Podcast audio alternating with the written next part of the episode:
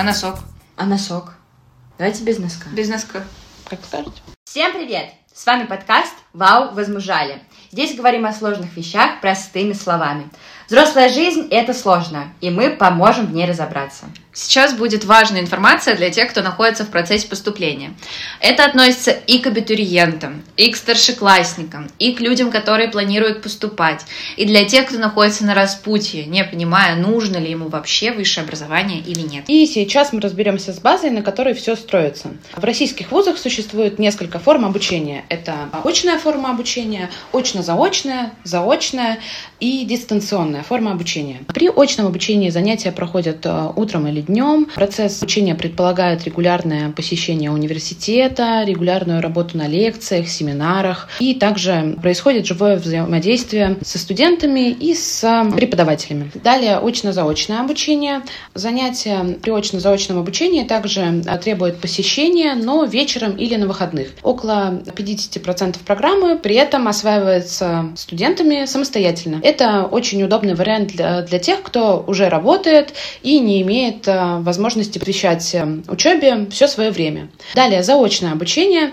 Это вариант, при котором э, студенты осваивают программу самостоятельно и присутствуют в университете только во время сессий, защиты дипломов и практики. Заочное обучение выбирают также те, кто уже работают или живут в другом городе. И также недавно появилась еще одна форма обучения, это дистанционное. Пандемия нам подарила не только длительные каникулы, но и дистанционное обучение для многих вузов и для многих обучающихся, соответственно. Я сама сейчас обучаюсь на дистанте, и для меня лично это является самой удачной формой обучения. Так мы можем увидеть, что форм получения высшего образования множество, и вы можете выбрать наиболее подходящий вариант для вас. Важно проговорить еще один момент, потому что часто встречается история, когда абитуриенты ищут то, чего по сути просто нет.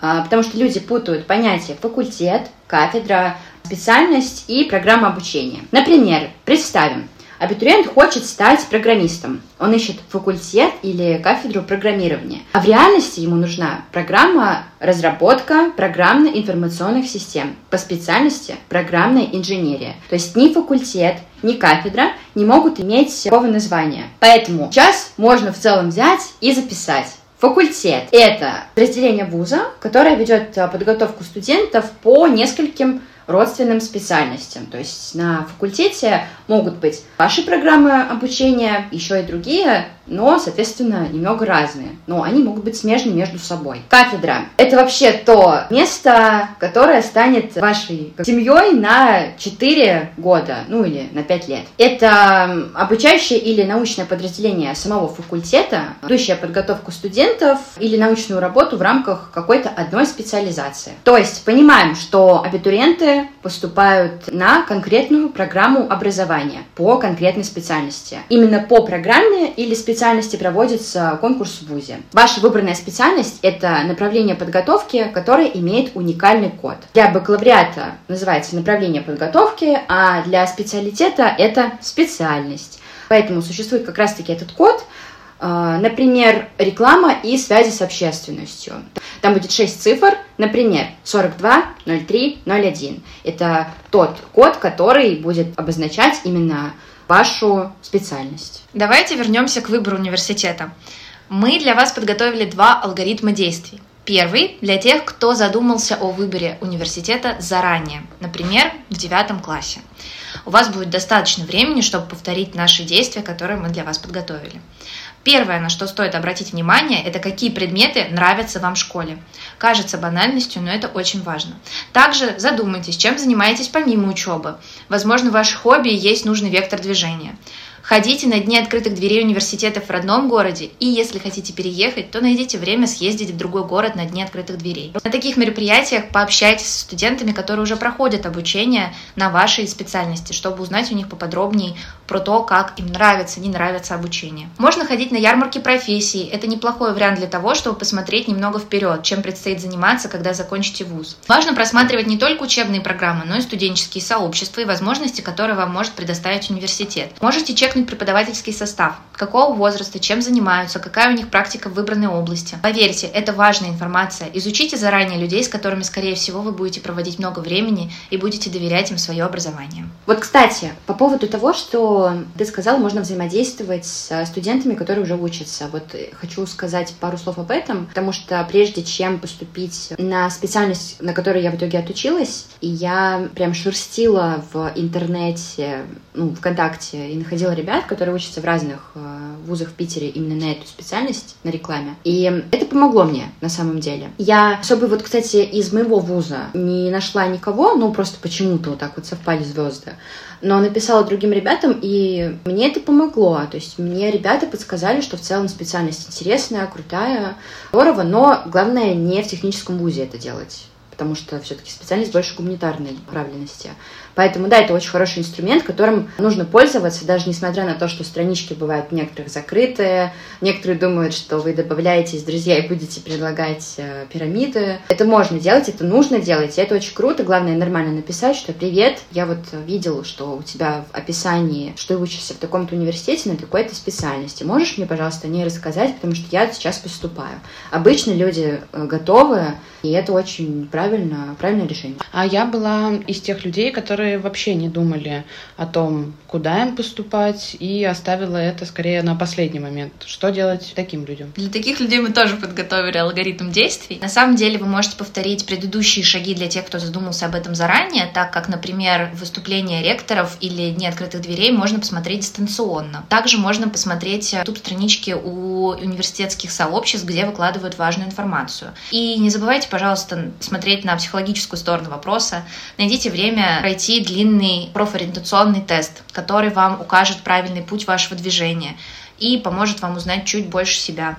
Также не будет лишним пройти тест на тип личности. Даже если вам сейчас кажется это ненужной тратой времени, поверьте, вам это поможет узнать себя чуть лучше. Но самое главное, когда вы будете проходить этот тест, не слушать какие-то фразы от э, родни, там еще кого-то, потому что я прекрасно знаю вот этот вот момент, когда ты начинаешь проходить этот тест по профориентации, у тебя в голове те советы, которые тебе давали, что, блин, тебе бы подошла вот эта вот профессия, тебе подошло бы вот это, вот это. Очень важно абстрагироваться в этот момент и реально его пройти, опираясь на свои интересы и свои вот внутренние какие-то даже желания, которые зачастую очень сложно вообще распознать, когда ты после выпуска из школы. Так что, когда вы будете проходить профориентационный тест, слушайте только себя. Ну а теперь, когда вы уже определились со своим выбором вуза и осталось только подать документы, сейчас я проговорю перечень документов, которые нужно собрать и подать в университет. Итак, в первую очередь важной составляющей является паспорт, который мы вообще в целом не забываем с собой носить, также когда мы уже поступили, потому что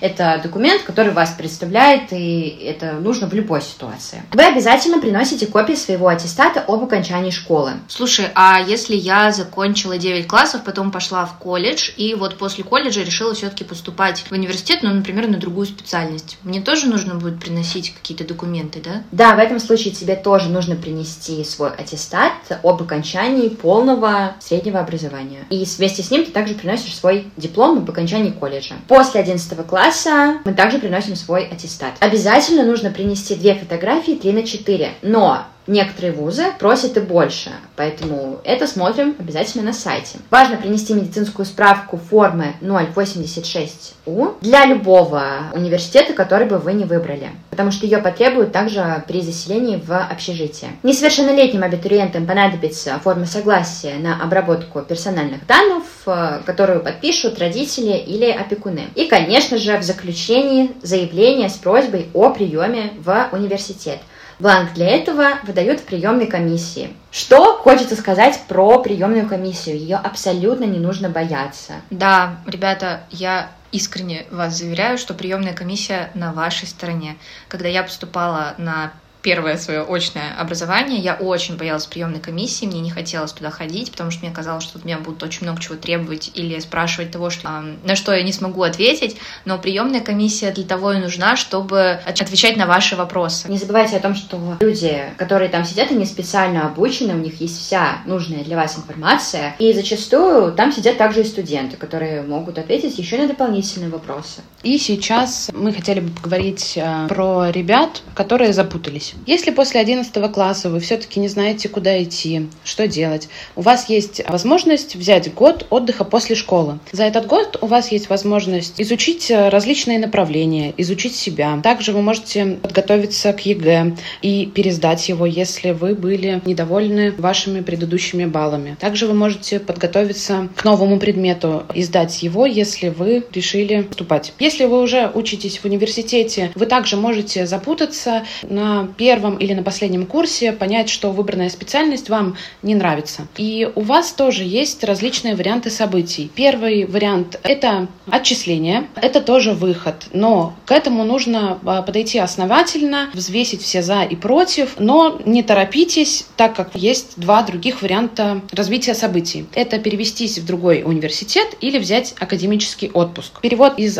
вашего университета в другой возможен при двух важных составляющих. Первая составляющая — это то, что у вас должна быть закрыта сессия. То есть вы можете перевестись после зимней сессии или после летней сессии на любом из курсов. И второй важный момент. В принимающем вузе должны, в наличии должны быть свободные места для того, чтобы вас зачислили. Варианты перевода есть различные. Если вы учитесь на бакалавриате, вы можете перевестись в другой университет на бакалавриат или на специалитет. Со специалитета вы можете также сделать и наоборот. Также важные моменты, что вы можете перевестись с бюджета на бюджет, с бюджета на платное обучение, платного на платное или с платного на бюджетное обучение.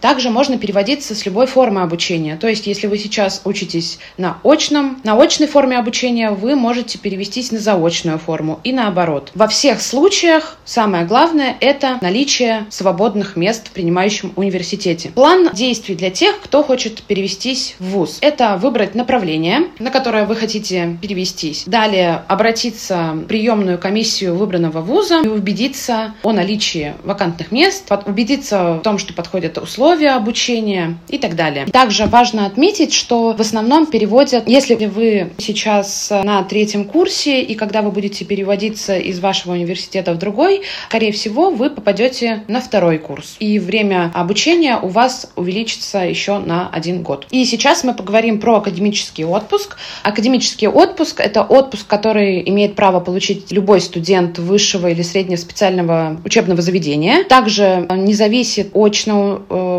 учится студент или заочно. По сути, это пауза в обучении, которую можно взять по тем или иным причинам. А во время академа если не посещает занятия, не выполняет задания, не сдает сессию, но остается студентом. А после окончания отпуска продолжает обучение на той же программе и на тех же условиях. Хотела рассказать про свой опыт перевода из университета в университет и рассказать, почему не стоит бояться этого делать. Когда я поступала на очное образование, я очень сглупила при выборе университета. Я не знала, как правильно делать выбор э, этот важный э, в своей жизни. И я поступила просто потому, что мне сказали родители поступать в университет. И это все вылилось э, в то, что в середине второго курса я поняла, что продолжать обучение по данной специальности в данном университете для меня больше не является возможным. А какая у тебя была специальность? У меня была специальность конфликтология. А в каком университете? Я поступала в Санкт-Петербургский гуманитарный университет профсоюзов, это частный университет. И тогда я приняла для себя решение, что мне нужно брать либо академ, либо переводиться. Я не хотела тратить год впустую, поэтому я начала поиск подходящего для меня университета и специальности. Так я нашла свой университет, в котором прохожу обучение сейчас. Это Московский институт психоанализа. Специальность у меня организационная психология, на которой мне очень нравится учиться, на которой мне очень нравятся преподаватели, в которой я получаю кучу полезных знаний, и на которые, главное, мне очень комфортно обучаться. В итоге я получила то, что хотела. Я продолжила обучение, я обучаюсь профессию, которая мне интересна и которая мне нравится, и которая дает мне очень много важных знаний. Не бойтесь, пожалуйста. Я очень волновалась насчет того, что что же я буду делать, все выпустятся, а я буду еще продолжать обучение. Это как бы очень глупо, ведь все уже будут работать, а я нет. Но я не учитывала... Вопрос, да, кто такие все. Да, естественно. И я не учитывала тот вопрос, что я могу самостоятельно работать работать, и поэтому я переехала обратно в Питер, и я нашла замечательную работу, и учеба моя очень органично вписывается в мой график. Поэтому... То есть это прям хороший пример того. Это как... хороший пример того, что не стоит бояться менять, а, менять в своей, жизни. своей жизни то, что вам не нравится, и то, что вам некомфортно. И не нужно бояться вот этих неудобств, потому что это просто усилия, которые нужно приложить для. Да, безусловно, усилия, которые придется приложить их придется приложить, это непростой процесс, а, но они полностью окупаются в процессе вашего обучения, это сто процентов. Хочу поделиться своим опытом обучения в университете.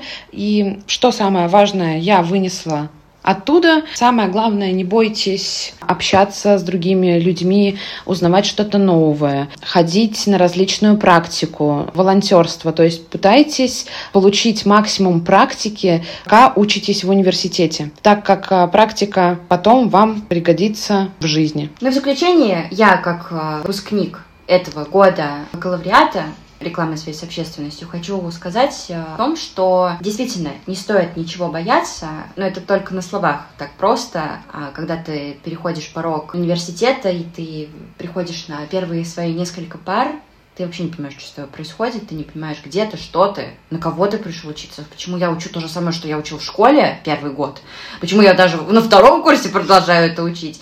И, конечно, ты начинаешь слушать свои вот эти вот рандомные мысли о том, что, боже, зачем мне это, что это, что я делаю, я трачу время, я хочу, я пойду, я пойду работать, я лучше буду делать то, то и то, но не учиться. Но на самом деле через это проходят все, и это абсолютно нормальная история. У каждого, мне кажется, студента, ну, у большинства точно студентов был такой период, когда они думали, что я выбрал не ту специальность, я учусь не на то, что мне нужно.